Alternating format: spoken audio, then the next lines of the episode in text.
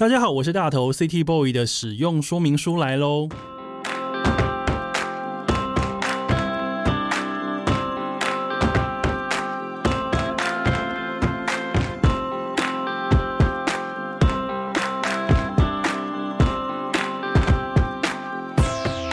我是大头，欢迎收听 City Boy 的使用说明书。这是一个从 City Boy 角度出发的生活风格节目。每一集我都会邀请一组来宾，和我从各种主题找到增进生活情调的方法。所以，不管你是 City Boy 或是 City Girl，都欢迎你一起加入。今天的主题呢，叫做展览控。你喜欢看展览吗？看过什么印象深刻的展览？在台湾呢，其实无时无刻都有各式各样的展览可以看。不管是艺术气息满满的美术展，或是动漫主题的特展，或是从远方城市远渡重洋来到台湾的各种授权展，甚至是台湾在地策展人所策的自制展。今天来到节目的来宾呢，他超厉害，他曾经跟五月天、S.H.E、孙燕姿等歌手合作过展览。那他们的公司呢，还办过玩具解剖展、披头四展、单位展、恐龙实验室，还有中华职棒三十周年特展。到现在最新的声音建筑展，今天就邀请这个来宾呢，用他策展人的身份呢，跟大家一起聊聊展览的幕前幕后。他是 Inception 起义文创的执行长梁浩轩，Ocean。Hello，各位听众朋友，大家好，大家好。Hello，Ocean，今天邀请到你来，我非常的开心，因为在做展览的资料的时候，才发现原来我已经看过你策的展嘞，而且还不止一次。嗯。有可能多数人会看到看了非常多的展览，可是真正去了解展览背后主办单位的人其实非常的少，这样子。然后也蛮多人会跟我讲说：“哦，原来我有有些比较年轻的人会说，我小时候都看过你的展，这样子。”可是小时候他们是多小？对，真的，因为我们公司成立九年的时间，那你就想象，如果是一个大学刚毕业的人，回推八九年前，他才高中生。他所谓的小时候，在高中的时候看过我们的展览，然后甚至是现在在我们团队里面工作，这样有有有有几个团队里面的人是这样的状态，这样。对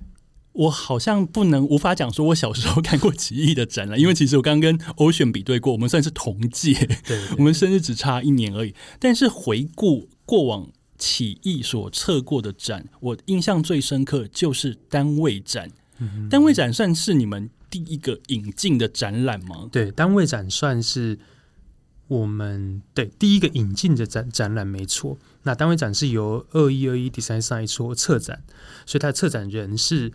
呃管方的人这样子，然后结合了三四十位的设计师一起做出这个单位展。那我们当时候是应该是第一次二一二一愿意把展览移到海外去，那也是第一次跟海外的团队合作这样。那它其实是开启了一个我们跟日本设计师合作的一个非常重要的一个一个原始点吧？对，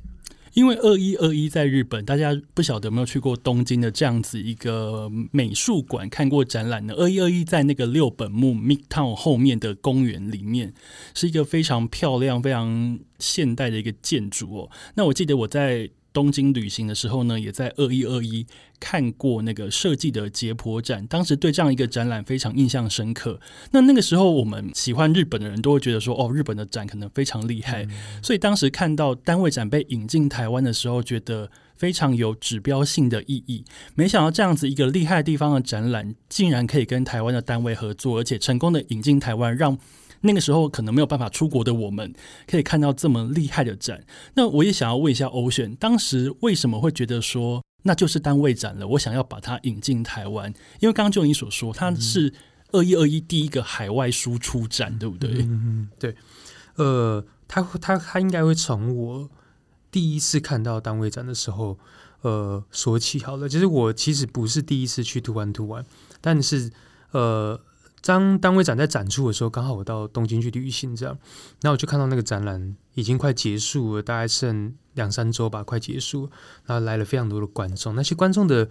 面貌看似年轻人，可是其实年轻人里面要分很多人，例如说有是学生的，甚至有到高中生、国中生，有亲子这样。然后我就去开始了解说，为什么这单位展。好看，好看在哪边？那个好看是连我看过那么多展的人都觉得好看，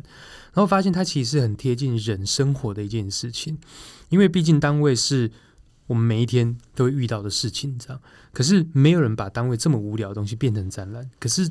变成展览之后又变得那么有趣，所以我当下都觉得说，哇，我要把这个展览介绍给台湾的观众，甚至是单位展，它跟设计。这件事情的距离是非常的近的。例如说，一个设计师如果不了解单位的话，他其实无法设计出很好的作品、很好的的产品出来。这样，所以那时候想说，如果有机会的话，我应该把这个展览引进到台湾来，然后让台湾更多的人可以了解这件事情，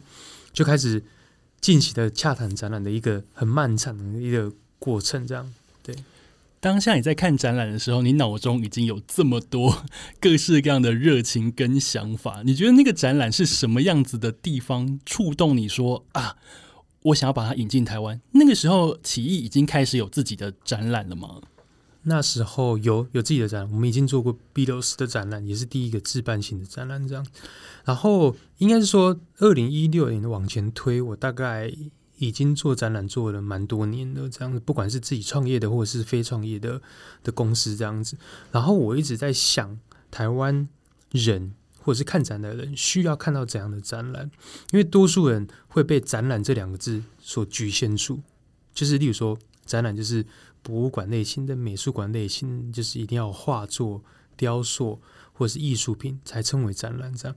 可是日本人其实，在做展览这件事情，已经历史非常悠久，也非常的成熟，这样，所以他们在这策展的思维上面，其实跟台湾的策展的思维完全不一样。所以当我在看到单位展的时候，我觉得哇，哇，它是一个非常甜的展览。所以甜就是你不觉得它高冷，但它的甜又不会让你觉得很腻。就是有一些展览是让你觉得很腻，就是他故意设计了很多互动给你玩，很多拍照的东西给你做这样。可是我觉得二一二一永远有这样的能力去测出这样的展览，包含摄影的建筑展或者是单位展，都有可以做一个又简单又高级，难度又不会太难，可是又让你非常可以容易亲近的展览。所以我那时候看到单位展的时候，觉得哇，就是他了。所以就是他，就是应该就是他是。最容易让观众，或者是说让容易让台湾的的消费者可以接近的一个展览的轮廓，这样。欧璇刚刚讲的非常好，它容易让大家接近，而且你在看的时候，我觉得不管你是一开始有先做功课，甚至是你是完全空白，带着一颗纯净的心进去，我觉得你一进到那个展览里面，你可以说是五感全开的去感受那个展览想要投放给你的东西。那到这边，我想要问一下欧选，你做展做这么久，然后你有自制，然后你也有引进，你觉得一个好的展，其实它具备的条件是什么呢？我我觉得这个有点难被定义在，因为每一个人对于展览的好的条件是什么，也难定义在。但我觉得展览永远有几个非常重要的关键因素，就第一个是它要带来很好的 experience，就是。展览重要的目的是带来一个体验，OK。那另外一个就是展览可以让你创造回忆，对，所以呃，创造回忆的展览，或者是让你很好的体验的展览，或者是创造共鸣度的展览，我觉得只要这三个都具备，甚至是有其中几个条件具备这样的东西的话，都可以称为的好的展览。所以，当我们每一个听众也好，观众也好，自己回溯说，我如果问你说。你看过什么展？你开始脑中会浮现记忆的那个展览，应该都具备这几个。要么就是你跟一个很特别的人，你很重要的人一起去看过那个展览，所以你记得那个展览。再就是因为去看完那个展，你共同的创造了一个很好的记忆，那个记忆你会带到现在来去做。那第二就是创造共鸣，所以创造共鸣就是为什么？举例说，为什么恐龙展？我们那当时要做恐龙展，是因为我觉得恐龙这件事情可以创造所有人的共鸣。男生从小到大应该会有一个恐龙的时期吧，所以当一个爸爸愿意带小孩去看恐龙展的时候，就是那个恐龙展其实是我小时候的儿儿时记忆，但我又愿意带我的儿子去看的时候，它就是一种共同的记忆。然后。有共鸣度以外，也是共同的记忆，这样。所以我每次在判断一个好的展览的时候，大家都觉得说，当我看到一件很好的事情，我愿意拍手的时候，就代表说它是好。但是如果我愿意拍照的时候，它不只是好，而是你愿意带走。当你愿意带走、愿意拍照的时候，代表说你希望这件事情在你的生命里面可以留下某个记忆点，所以你想要拍照记录那个时刻。所以好的展览应该要具备这些条件，而不是。而不是说它的技术多高端，或者是它人流量多大这样子。对，刚刚欧璇有提到一个点，我非常有共鸣，就是你提到恐龙展的部分。我在做功课的时候，我发现你对于展览的喜爱，其实是从小时候阿妈带你去那个台中科博馆看恐龙这件事情，在你生命中是非常重要的一件事。然后你后来策划那个恐龙展的时候，你还要把阿妈请到现场来，你们一起去看那个展，阿妈还夸奖你。对。我小时候也是最喜欢台中科博馆的那个恐龙展，我还记得我应该去过至少三次以上。可是因为台中那个恐龙展，它就是一个常设展，它 always 长那样。对，但我每一次去，我都非常非常喜欢。我现在都还记得展览中间有一个很大的雷龙的骨骼，然后好像按一个钮之后，它会告诉你说，这个从尾巴开始要传达到雷龙头脑的那个速度要多久。对，我一直记得这件事情，还有那个暴龙会在那边吃讨论，恐龙那边讨论要吃肉还是吃菜这些小小的事情。对，所以我看到呃你提到这件事情的时候，我也整个就想起来啊，那就是展览的回忆，创造记忆。对，会记得好像跟家人一起去，然后每次去都会很开心，然后还会去买那个恐龙模型回家放着。嗯，对我我觉得我蛮喜欢用迪士尼来来举例嘛，例如说你去迪士尼乐园的时候。你现在回想起来，它是一个让你创造一回忆的地方，也可以让你有共鸣的地方，而且可以让你的你跟你的家人，呃，一起创造一种很好的儿时记忆，或者是不不不一定是儿时记忆的地方。这样，所以那时候做恐龙展的时候，就是想要做这件事情，就是想要把自己的记忆重新用自己的手法再重新还原现在处理当下这样子。所以当我做出来的时候，我同时也在创造我自己的记忆。对，所以我不是不只是一个记忆的提供者，我也是第一个记忆的使用者，这样子。对，所以身为一个策展人，你刚刚讲了那么多展览的事情，你提供了记忆，你也创造了记忆。那你测过这么多展，你有收过一些参展民众去参观展览的民众给你一些回馈吗？我觉得每一个展览的当场的回馈当然是非常重要，但是我就像一开始我说的，就是我有时候在。工作的场合里面会遇到有一些人跟我讲说，我其实看过非常多展览，然后都是你测的展览的时候，我觉得我会蛮感动的，就是因为你当下不知道，就当你当下做策展的时候，你不知道你的观众是谁，可当有一天三年后、五年过后，你的观众来告诉你说我看过你的展览的时候，你会觉得哇，原来我当时候说话的对象是你，或者是我当时候。呃，做这个展览来看展览的就是你，那那个你原来是长这个样子，然后他会告诉你说，为什么我看过这个展，为什么不喜欢这个展，我特别从新竹上来，从台中上来，就是想要看这个展览。对，嗯，的确啦，因为好的一个好的展览，我有兴趣。我还蛮愿意，就是翻过 千山万水去看的。那当然也有一些展览是我们在旅途中刚好遇到，我觉得那个就是很符合日文所说的一期一会，就是我当下觉得这好像有点兴趣，我进去看，然后看了之后意外的喜欢，把它留在心里。所以其实我们接触展有各式各样的形式。那比方说现在起义要办展，你们假如是原创展的话，你们刚刚其实我们聊到，就是你们的展其实非常多元诶，像现在正在展的声音的建筑展，它就是一个很潮流的展。那单位展也是一个非常特别的一个引进的展览。可是恐龙就是很合家皆宜。对。那另外，你之前还有办过一些，比方说直棒展，或是歌跟歌手合作，五月天啦、孙燕姿合作的展。其实你们的展非常多元的。你要如何去选择，说什么东西是起义最想做的？嗯，我觉得策展人非常重要。其实。就当我决定要做这些展览的时候，第一个它要跟我的生活有关，跟我的文化有关。那当它跟我的文化有关的时候，我测出来的展览才会有灵魂，或者是才会有感情存在。这样，所以你说流行音乐的原因，是因为应该说我们公司大概有做几个面向，一个是流行文化，流行文化里面有潮流文化跟流行音乐，这是一个；第二个是跟亲子教育有关的，比如说我们做恐龙展，也做消失的动物园这一种。呃，讲气候变迁的，那第三种是跟设计有关的。那这三种的面向，呃的轮廓，其实就是起义在做的策展的轮廓。那这三种面向的轮廓，也会是我个人的生活经验，或者是我的文化的养成的很重要的一个一个 base 存在。这样，所以当我面对这样的题目的时候，我会比较容易进入到那个状况里面去。例如说，做直棒展览，是因为我从小就是就是棒球迷，从直棒的三年四年开始看，一直看到长大这样子，甚至是做完这个展览，我更深深度的粘着到看棒球这件事情这样，所以那件事情。如果我不是一个看棒球的人，我根本无法测出这样的展览。那流行乐也是，例如说五月天也好，或者是孙燕姿也好，都是我们不管是以前或是现在常常听流行乐的很重要的一个台湾的艺人这样子。所以，我们对他的音乐的了解的程度，对他的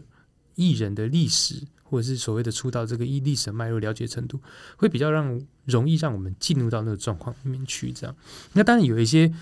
策展不在这样的规划里面，就不在我刚说这三个规划里面，包含的客户服务案的案子，比较像是反反过来，就是有客户找上我们，请我们帮他委托做策展的时候，其实我也会想这件事情，就是如何透过我的策展来帮助你的企业，或是帮帮助你的品牌，或者是我的策展真的能帮助到你吗？因为我们不一定每一个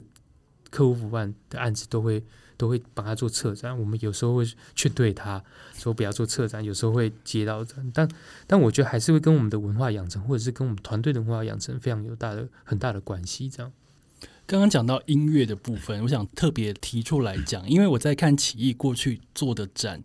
音乐其实占的比例真的还蛮大的，就是五月天。孙燕姿、林俊杰、杨丞琳等等，然后 S.H.E S.H.E 那个展我有去看，我还记得他在展的最后有一个戴上那个 V.R 眼镜，然后。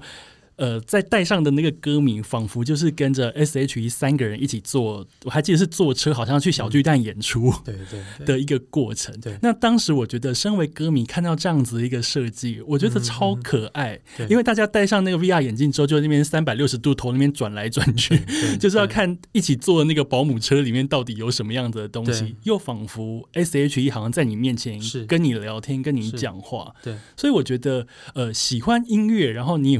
你当你变成歌迷身份的时候，你反而会知道说，哎，什么东什么样子的东西，歌迷会喜欢，可以抓到他们的心。对。然后，Ocean 其实本身有一点点音乐背景，对不对？对对对，因为我大学就是有一小段的时间在玩乐团，所以我对音乐这件事情的关注度跟吸引力，会让我的好奇心从这个地方放大。这样，所以我在做展览的时候，音乐的这件事情也会让我。对听觉这件事情，就是展览是一种视觉的体验。可是我这种视觉的体验加上听觉的体验的时候，我觉得会让观众的感官变得更放大。那变得更放大这件事情，可以让他的记忆度更加深。这样子，对，就像你刚刚说的那个 S.H.E 的的 VR 这件事情，也是我们那时候我们算蛮早做 VR 的导入 VR 放到我们展览里面去做。包括之前林俊杰有做 VR S.H.E 做 VR，所以那时候我完全就是就像你说的，我就这样想说，S.H.E 如果要做 VR，那观众要看什么？那我那时候就一个 idea 就说，所有人最期待就是上保姆车，所有人最期待就看到他们三三个私底下在干嘛。所以那我就把一个镜头架在保姆车上，然后所有的人就是这三个人，S H 这三个人围绕着那个镜头去讲话，所以观众就像是 S.H.E 的第四个人，就存在他们。的中间，然后去听他们讲说，哦，上保姆车要去哪里？要去小巨蛋，经过哪边？这样子去介绍。我觉得那是完全站在一个消费者心态去思考，说他们需要什么，然后把它规划进去。我觉得能站在消费者跟站在歌迷角度去思考而发想出来的展，果然会让人家印象深刻。比方说，我对那一趴就是印象深刻到现在。那回到音乐的部分，你们最新的一档。正在华山展出的这个声音的建筑展，我觉得这个就更厉害了。它整个展是有一首歌展开的，整个展它有小山田圭吾的歌贯穿整个展场跟展品。那当时你看到这个展的时候，因为它也是一个二一二一那边引进的展，它带给你的感受跟当时你第一次看到单位展的时候那样子的感动，跟觉得说不行，我一定要推给台湾观众的那个呃契机是一样的吗？对，我也是去旅行的时候，就因为我后来跟二一开始合作之后，只要去东京就会去突然突然走一走这样。然后那一次去走的时候，完全没有预设的立场去看到声音的建筑在。那我进去的时候，我知道是我二一二一的朋友他们测的。然后我大概逛了二十分钟，我就忽然有一种被雷打到的那个神经，就哎，又是他了。所以又是他，就是当单位展之后，其实从单位展到。声音的建筑展中间过程，我还是有不断的去二一二一，有看过蛮多展的。然后但那个那个上帝丢给我声音都没有丢到我这边这样，但一直到声音的建筑展的时候，我就发现，哎，那个声音又来了，然后发现好像是这个，所以好像是这个，我可以嗅到一点点那个状况是这个展览是超脱现在所有人看视觉艺术展览的中间值，所以中间值是我把它比喻比喻成天平的两边啊，有一边是 Team Lab 那种非常的沉浸式体验，非常的好拍照。然后所有的人可以走到里面去体验所有的花、所有的树、所有的视觉艺术。另外一种比较像磁铁亮师那一种，完全科技艺术或视觉导向的的艺术家这样。但好像没有一种站走在中间，就是它既设计又艺术，既流行又又让你觉得蛮阴底的这样子。所以我看到声音的进入展说，我觉得诶，有可能是他，所以有可能是他。还有另外一个原因，是因为他完全颠覆了视觉艺术展览的说故事的方式。多数视觉艺术的展览，因为它叫视觉艺术，所以他觉得说，我要很用力的让你用眼睛看到很多东西，让你目不暇接为主，或者是我就是要让你眼用眼睛的用力看。可是声音的建筑展反过来是，当你看到一半的时候，你要意识开来说，我不是用眼睛看的，我是用耳朵在看展览。原因是因为小山田谷这首歌太厉害，它就是贯穿了全场，所以你走到一半会发现，哦，原来这个展览的游戏规则是这样。所以游戏规则是我从头到尾原全部透透过一首歌，而且那一首歌播到哪里，全场的视觉就走到哪里。我有注意到这一点，因为我觉得这件事情非常厉害。我是后来在逛那个展览后面那个几个房间的时候，我发现。原来不是每个房间各自播一次，是不是？是那一首歌全场播，然后全场的展览的画面，不管是哪一格、哪一个区块，都跟着音乐走。然后我意识到这件事情的时候，我当下其实是起鸡皮疙瘩的，因为我觉得这个算的好精准。我大概就是那个时候，一样是在东京看这个展览的那个 moment，就是当我意识到的时候，我就觉得啊，就是他，就是要把他带，就是太聪明了，而且那个聪明到会让你一开始。不让观众知道这件事情，一直到你可能会在观展场停留二十分钟、十五分钟、二十分钟的时候，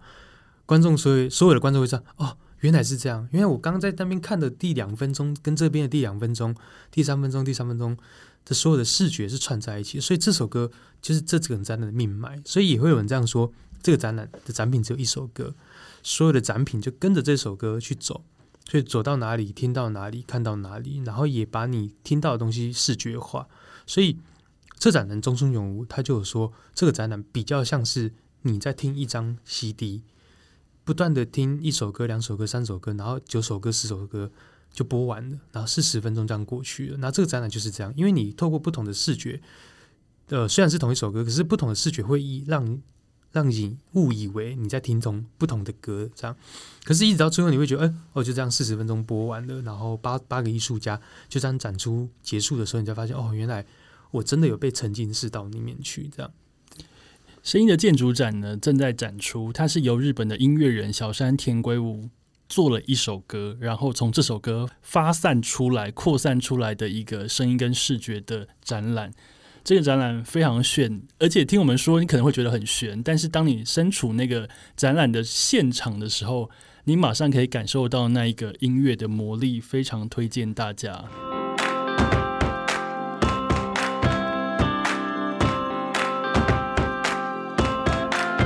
那另外，我也想要问欧雪，跟日本合作。大家都知道，日本可能是一个非常规模，或是他们很实事求是、很精致的一个民族。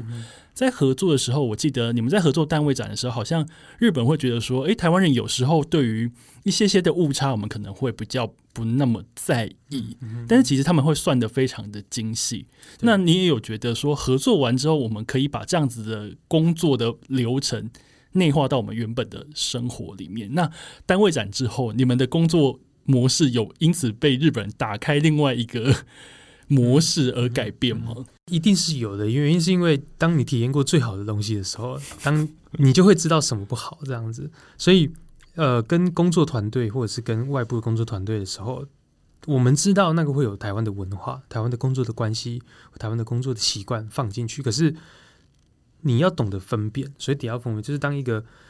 咖啡咖啡师好了，他。他可以做出最好的咖啡，手冲最好的咖啡的时候，当他喝到不好咖啡的时候，他会知道它是不好的咖啡，但他可能不会讲。但他会知道好或不好。但我觉得它是一个品味的训练的过程，就是品味这件事情不一定是在我们的外在而已，就是内在的品味，就是我当我判断一件事情好坏。设计的好坏，或者是好看不好看，它会有一个基准的标准。可是每一个人的标准会不一样。那每一个人标准怎么而来？是来自于你品味的养成。那品味的养成来自于你，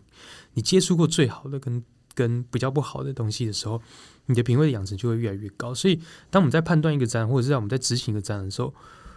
我们某部分我们会知道我们的能力到哪里。可是我们会知道说，那最高标准在哪里？那我们怎么从我们的能力到最高标准之间的那个间？呃，间距，我们慢慢的把它拉近，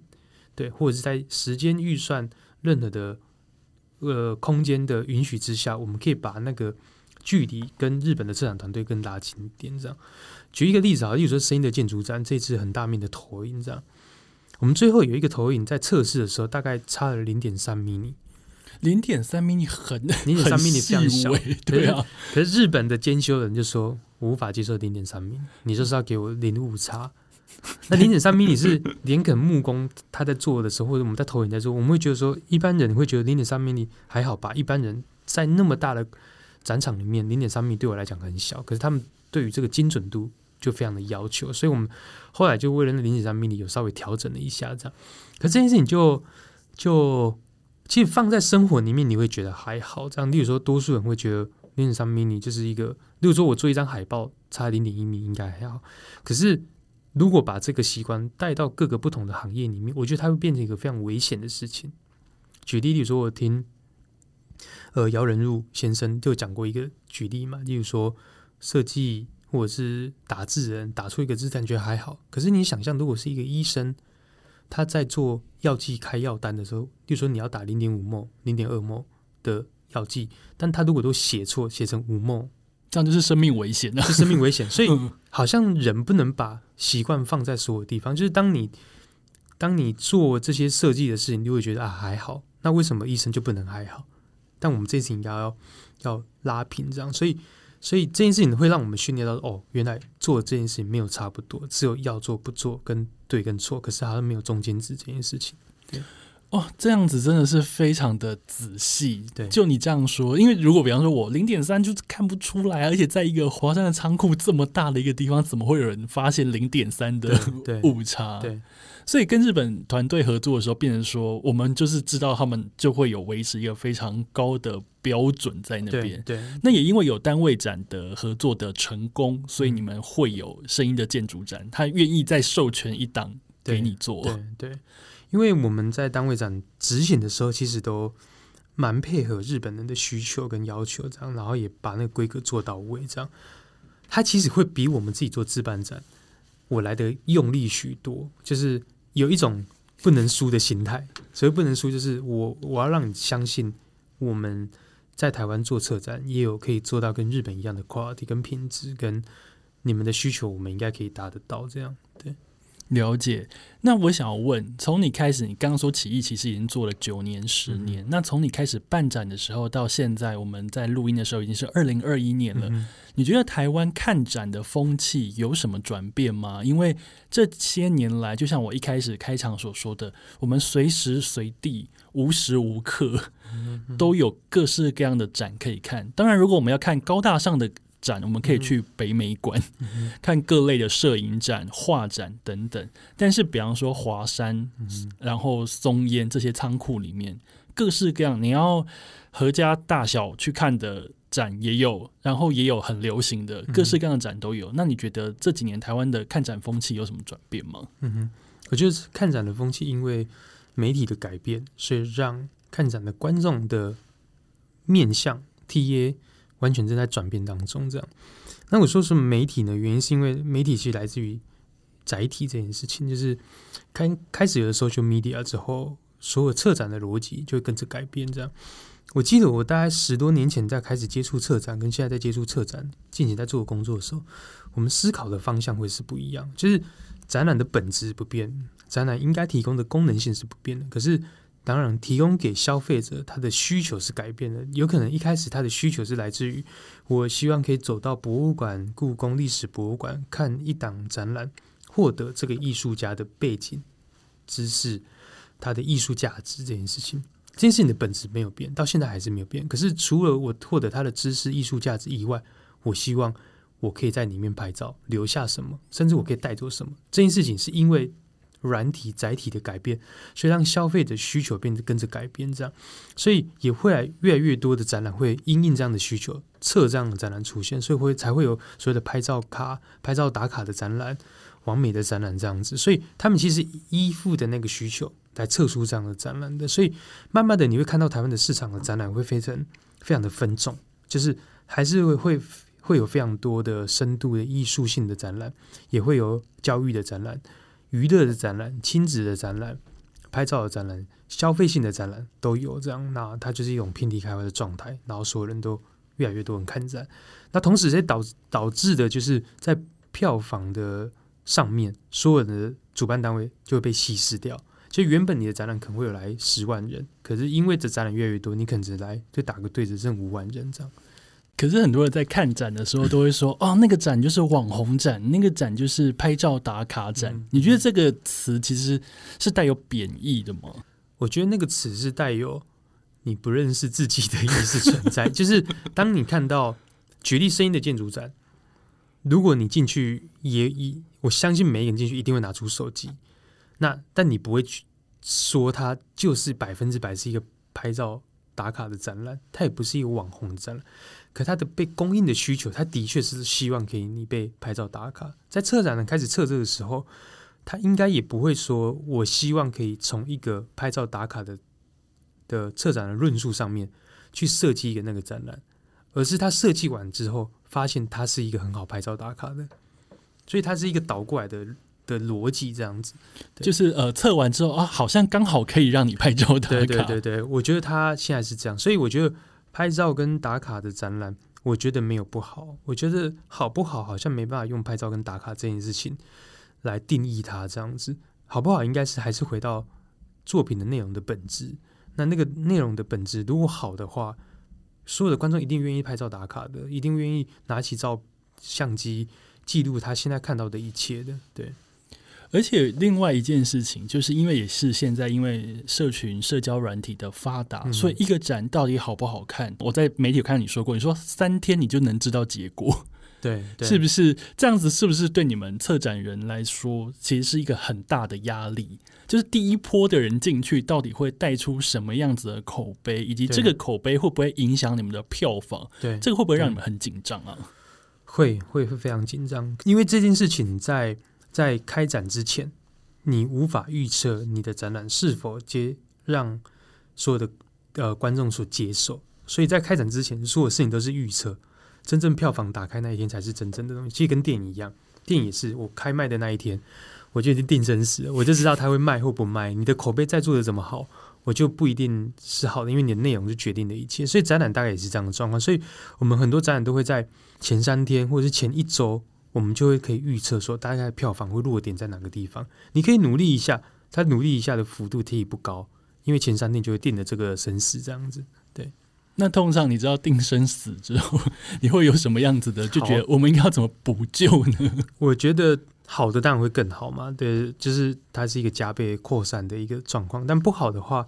我们可能会去调整展览内容，或展览的说话的方式，或是展览行销的方式。这样也也许是在行销上面你说错对象了，或者是对象是对，可是你说错说话的方式错了，所以我们就会调调整我们的行销的策略，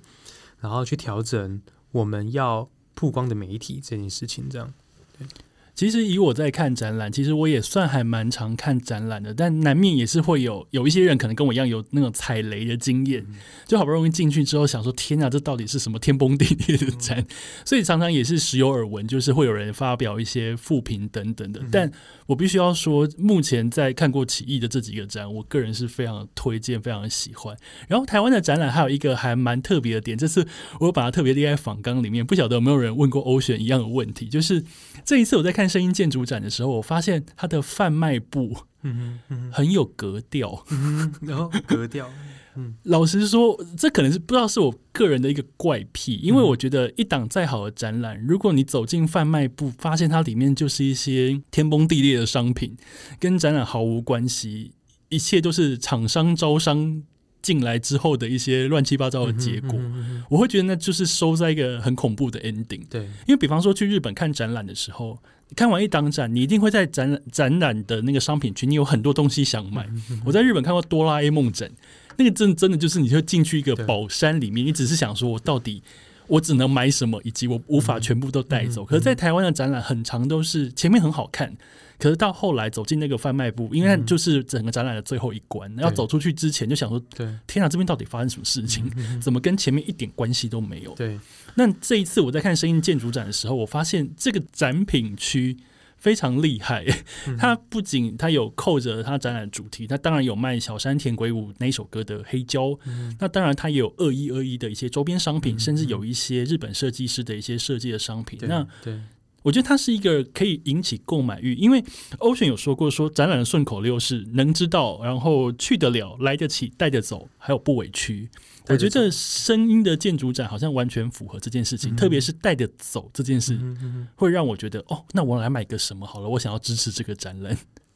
这一次声音这个建筑展的周边商品还蛮蛮特殊，而且非常的独家。所以独家是我在日本看过声音的建筑展，现在日本的声音的建筑展的周边商品都没有台湾多，因为那时候好像只有两两三个或者是五个的周边商品吧。所以当移展到台湾的时候，我那时候就觉得说我应该要做更多。台湾人对于声音的建筑展，甚至对二一一的想象，应该要买到的东西，所以我们做了非常多只有台湾的独家的东西，例如说包含这些八个创作者的 T 恤也好，周边商品也好，甚至偏向正通的的创作的东西也引进，都全部蛮多，就是进口到台湾来，就是不惜成本来做这件事情，甚至是我们跟物外设计合作的钢笔，呃呃珍珠笔，呃跟小山田圭吾合作的新的台湾版的黑色的黑胶，其实都是完全是否。台湾的周边商品区这件事情，这样。那在做做周边商品，为什么我蛮坚持的？其实是我以前在做展览的时候啊，例如说我们做一些一些西洋美术展，例如说做梵谷展的时候，做或做其他展览的时候，我都会想一件事情，就是我应该要站在他还活着的角度 来思考周边商品。例如说，如果如果他还活着，他看到他的展览周边商品长这样，如果他会生气的话，那就不是一个好的周边商品区。要先揣摩范谷会不会对对对对，生气，就是就是你你就开始想这件事情，所以你在做任何一个东西，例如说哆啦 A 梦的展览的商品区，如果在日本，藤子不二雄如果看到，他会觉得哇，我好喜欢，那就代表哎是成功。但如果你做那个展览，你就想象这个人，例如说我们就会想象说这个人就是展览的本身的创作者也好，或是原创者，如果他看到自己的展览的周边商品区。不是他所期待的，那我觉得那就不是一个好的展览的周边商品区嘛。例如说，我们去看 Andy Warhol，去看范，去看达利的也好，或去看毕卡索也好，我们都要去设想说，如果他还存在，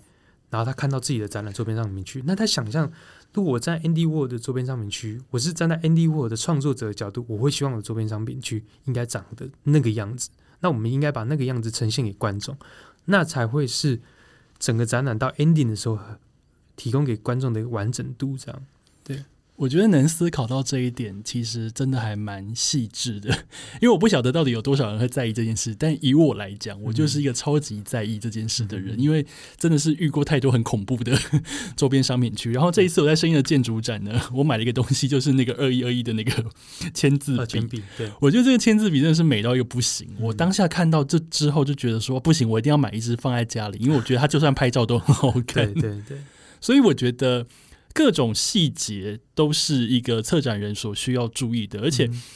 欧选还说过一句话，我也觉得非常感动，因为他说过说，一个好的展览不止在台湾做得好，而且还是希望可以成为一种语言，可以跟全世界做沟通。嗯那这件事情也是你在做自制展的时候，你的一个中心思想嘛？嗯嗯嗯，对。例如说，我们自己在做 B 六 C 也好，或者是做恐龙展的时候，都在想，展览好像展览其实是一个共同的语言，就是它可能只是说明白的文字有中文、英文、日文，其他的文字这样。可是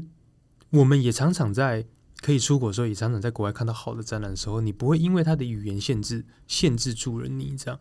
你应该是看到这个展览，你就算不懂他在讲什么，而，不懂他的文字写的多的详细，可是你看到这展，你有被感动到的时候，那个感动就是很重要的一个情感的文化里面情感的一个元素。这样，所以我在想说，如果我们可以自制一个展览，输出出去到全世界各地展出的话，我觉得那是一个最好的愿景，也是我们奇艺希望未来可以走到那个地方的。所以在开始思想呃自制性展览之后，我都会想说，我不会只有对台湾的观众说话。所以那时候做恐龙展的就是这个这个逻辑，就是恐龙是一个世纪的语言，世界的语言。那我对台湾的观众说话，我也希望可以对全世界人说话。所以这个展一定要走到更远的地方。那走到更远的地方，一定要它的本质或是本身是一个很通俗的事情，但通俗又不庸俗，还蛮重要。就是恐龙是很通俗嘛，可是你要把它做的很不庸俗，其实也蛮重要。很 fancy 的恐龙嘛？对对对对，就就想象，例如说，为什么讲做恐龙？例如说，你看，从以前一二十年前，我们看侏罗纪世界、侏罗纪公园，可以一可以一直做到现在，代表说它一定有一个非常重要的关键，吸引的所有的人这件事情。对，所以那时候才会。在想自己自办性展、自办展览的时候，应该都要有这样的特质出现，才有办法让它走到比较远的地方。了解，非常谢谢欧璇今天分享了很多展览幕前幕后的事情。声音的建筑展真的非常好看，强力推荐给大家。那我们休息一下，我们等下有第二单元。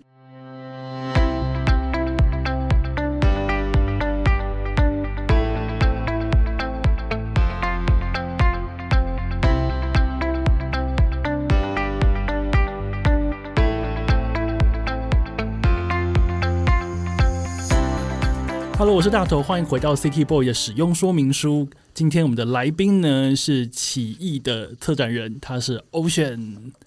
那我们第二个单元呢，策展人今天来到这边，我要问他一些跟策展人相关的事，因为策展人听起来是一个非常非常酷的职业。然后起义的英文就是那个 Inception，就是那个全面启动对的片名，对不对？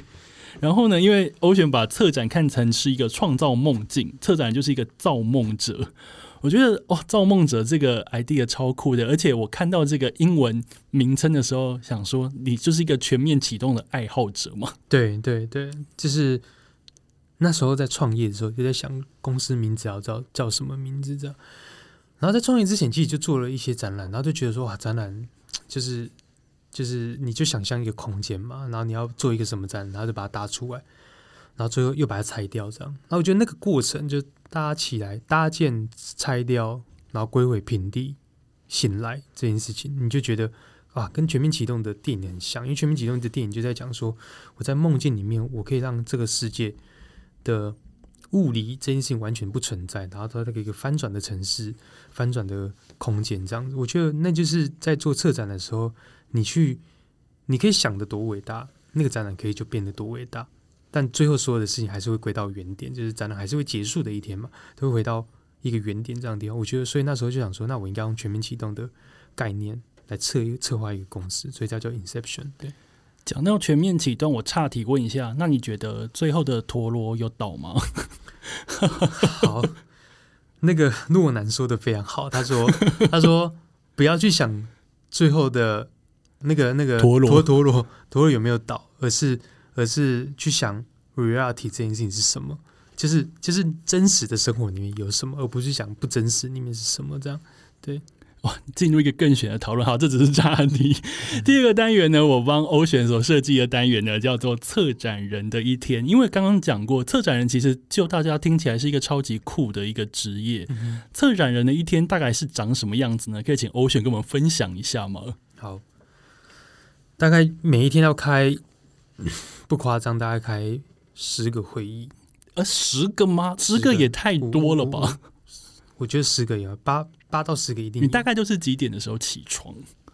我十点开始，不起床大概不一定啊。起床时间有有一些早，有些晚。可是大概每天工作的时间大概会有十个小时左右。十个小时，十个会议，平均的话，你几乎是每半个小时为单位这样在开吗？还是一个小时为单位？一个小时为单位，或者是？会 overlap 到他判断一件事情，有些会议很短，有些会议十分钟、二十分钟可以解决，有些会议要开一个半小时这样。所以应该是说，策展人每一天都在在决定事情。其实创业家也是一样，我也是创业家，也是策展人，每天都在决定很多要判断的事情。这就是我的判断里面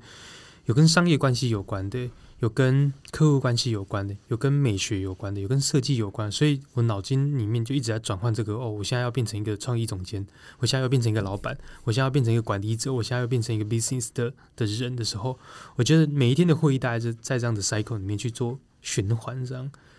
有时候会转换不过来，结果到底。因为他其实我刚说的是所有事情里面关系的理性跟感性两件事情，我都要同时存在。我现在要决定的事情是理性的，所以我要很理性去判断。但我现在决定的事情是跟展览的美学有关、展览的设计有关，所以我就要很感性的站在观众角度去想这件事情。所以大概这所有的会议就涵挂在这里面对。可是就我们平常自己也是上班族来讲，其实常常在开会会议很多的时候。就少了一些吸收跟思考的时间。对，那你要如何去吸收跟思考呢？我相信这两件事情对于策展人来讲也是非常重要的事情，对不对？对，用用用很零碎的时间吧。就是我自己会听 podcast 嘛，我自己会看书、看杂志，然后会逼自己关电视，会逼自己关电视。其实我会打开电视看一些特定的节目，但我会逼自己什么时候要把电视关掉，因为我觉得。我知道我时间有限，所以我在使用时间的时候，我我后来在这几年，我一直觉得时间对我来讲是最宝贵的，所以我要判断我要不要开这个会，要不要决定这件事情的时候，我都会用时间来问我自己说，我要多久决定这件事情，或者是我要花多久时间解决这件事情。那时间对我来讲就变得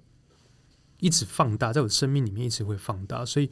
在我要吸收事情的时候，我就会决定说：好，我现在有两个小时，我要两个小时，我要看完这一本书，而且我要从这一本书里面达到得到某一个东西，或者是选择什么事情的时候，呃，时间就会是我的 priority 的第一第一顺位，对。所以，当你决定要看一本书的时候，你是可以直接拒绝一切外界干扰这样子的状态吗？因为我我希望是这样，就是相信就会有人就说，呃，那个老板，我们可能现在需要临时有个事情需要讨论。我不会在工作里面，我我会我会把它切分出来，就是我现在就是下班时间，我就要赶快把握我下班的时间，做完我想要做的事情，对。那除了看书，然后刚刚说还有要吸收非常多的东西，那一定会有非常多人。现在，比方说，我年轻人，他们就觉得说，哦，策展人好酷，我之后也想要当策展人。那你觉得，一个策展人如果他要养成，他需要具备哪些条件跟哪些能力？好，我我通常会建立一件事情，就是不要把策展人当目的。其实我也不是把策展人当目的，我是策展是我的过程。所以的是我的过程是，我从从小时候大学做灯光音响，做活动，做公关公司，一直到展览公司，我从没有觉得策展人是我的目的，然后我要成为策展人。策展人是我的过程，是因为我以前会这些事情，所以让我成为策展人，所以我就变成策展。我在做策展的工作，只是我做策展工作是我以前所有的我会的总和而已，而不是我把它当。目的这样，所以所有的人，当他跟我讲说他想当策展人，需要有什么条件的时候，我都会说：你现在马上就可以当策展人，马上马上可以当策展。只是你要回去想说，你当策展人的目的是什么？你要策出这样的展览，或者是你要当怎样的策展人？所以，呃，那个的养成，我以前都会说杂学，但我觉得不只是杂学而已。我觉得你要有自己的的文化的养成，或是文化的。独特的观点才有办法当好某个领域的策展人，有可能是你是音乐季的策展人，有可能是特展的策展人，有可能是美术馆的策展人，但你一定要某个独特的眼光，才有办法跟现在市面上人人都是策展的时代里面做一个比较独特的策展人。其实我觉得跟大头在做工作一样，如果你是一个想要做 podcast，你其实随时只要有可以录音的环境就可以变 park，可是你要有独特的说话的方式，独特的观点。这是难的，在每个行业里面都是一样，导演也是一样，producer 也是一样，音乐制作人也是一样。你你只要做一张唱片，你就可以成为一个制作人，或者是你只要拍几个影片，你就变成导演。但但但其实要探讨不是那个职称，因为如果把职称变成一个目的的话，把导演变成一个目的，把车展变成一个目的的话，你很容易就达到目的。可是你那个过程里面，你一定会是辛苦的，对。我还蛮喜欢这个说法的，因为我觉得其实策展人这件事情啊，其实大的当然就是测一个很巨大的展，测一个国际可以跨国际的展。但是最小的策展，我觉得就是把自己的生活做出你喜欢的样子。的确是像欧璇刚刚说的，你可能要有一些经验，你有你要有一些喜好，然后你要用一些你喜欢的角度去诠释出来。所以有时候大家会诠释自己的人设的时候，那就是在为自己做一个自身的策展。对我是这样子来想。我我蛮常会分享一件事情的，就是。用自己的故事，然后去测一个展，就是奇艺做非常多的展览，我们大概做一百多个展览。可是其实我多数能讲这个展览跟我本人人生的关系是什么？做纸棒是因为我我我小时候是一个棒球迷，做音乐是因为我以前玩乐团，做什么是因为我怎样，做什么是我怎样，做恐龙展是因为我想要纪念我跟我阿妈小时候那段时间的故事。这样这件事情是特别的，这件事情也是。每一个想要做策展的人非常重要的一个关键点，这样就是，就是当现在的科技越来越发达的时候，其实你很容易获得很多新的科技、新的技术、新的资源，这些都可以，你可以很容易获得。可是当你很容易获得的时候，也代表别人也很容易获得，那你们两个之间就没有差异化。你们两个之间唯一的差异化就是你们的人生的故事是什么。李宗盛可以写出很好的歌、很好的情歌，是因为他。的感情的故事，他人生的历练足够撑起他可以写那么多首歌的能量，这样子。那我们都希望我们可以成为那样的人，所以我们的人生的体验、人生的人生的经验一定要足够多，或者是你去在工作以外的人生生活里面的体验一定要够丰富。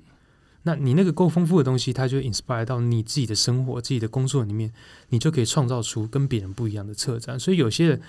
你在测一个展，你请他随便从零开始命题，他很难命题，因为他的生活经验就是跟别人一样嘛，所以跟别人一样就是我就是上班晚上追剧这样，就是就是这样而已。可是如果你的人生体验跟别人不太一样的时候，你就比较容易去诱发你自己脑袋里面萌芽出来的新的创意这件事情。所以我觉得那个的人生经验还蛮蛮重要的。所以增进自己的人生经验，然后找到自己诠释事情的方式，对，就有机会好好的讲出跟别人不一样的故事。即便是一样的故事，你可能可以讲出属于你自己独一无二的说法。对对，这样才能让一件事情变得精彩，而且变得独特，对不对？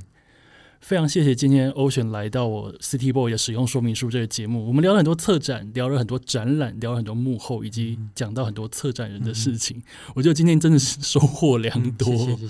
非常谢谢 Ocean。那大家请记得，声音的建筑展正在华山展出当中，请务必不要错过这一档超级精彩的展。谢谢 Ocean，谢谢，谢谢大头，谢谢拜拜。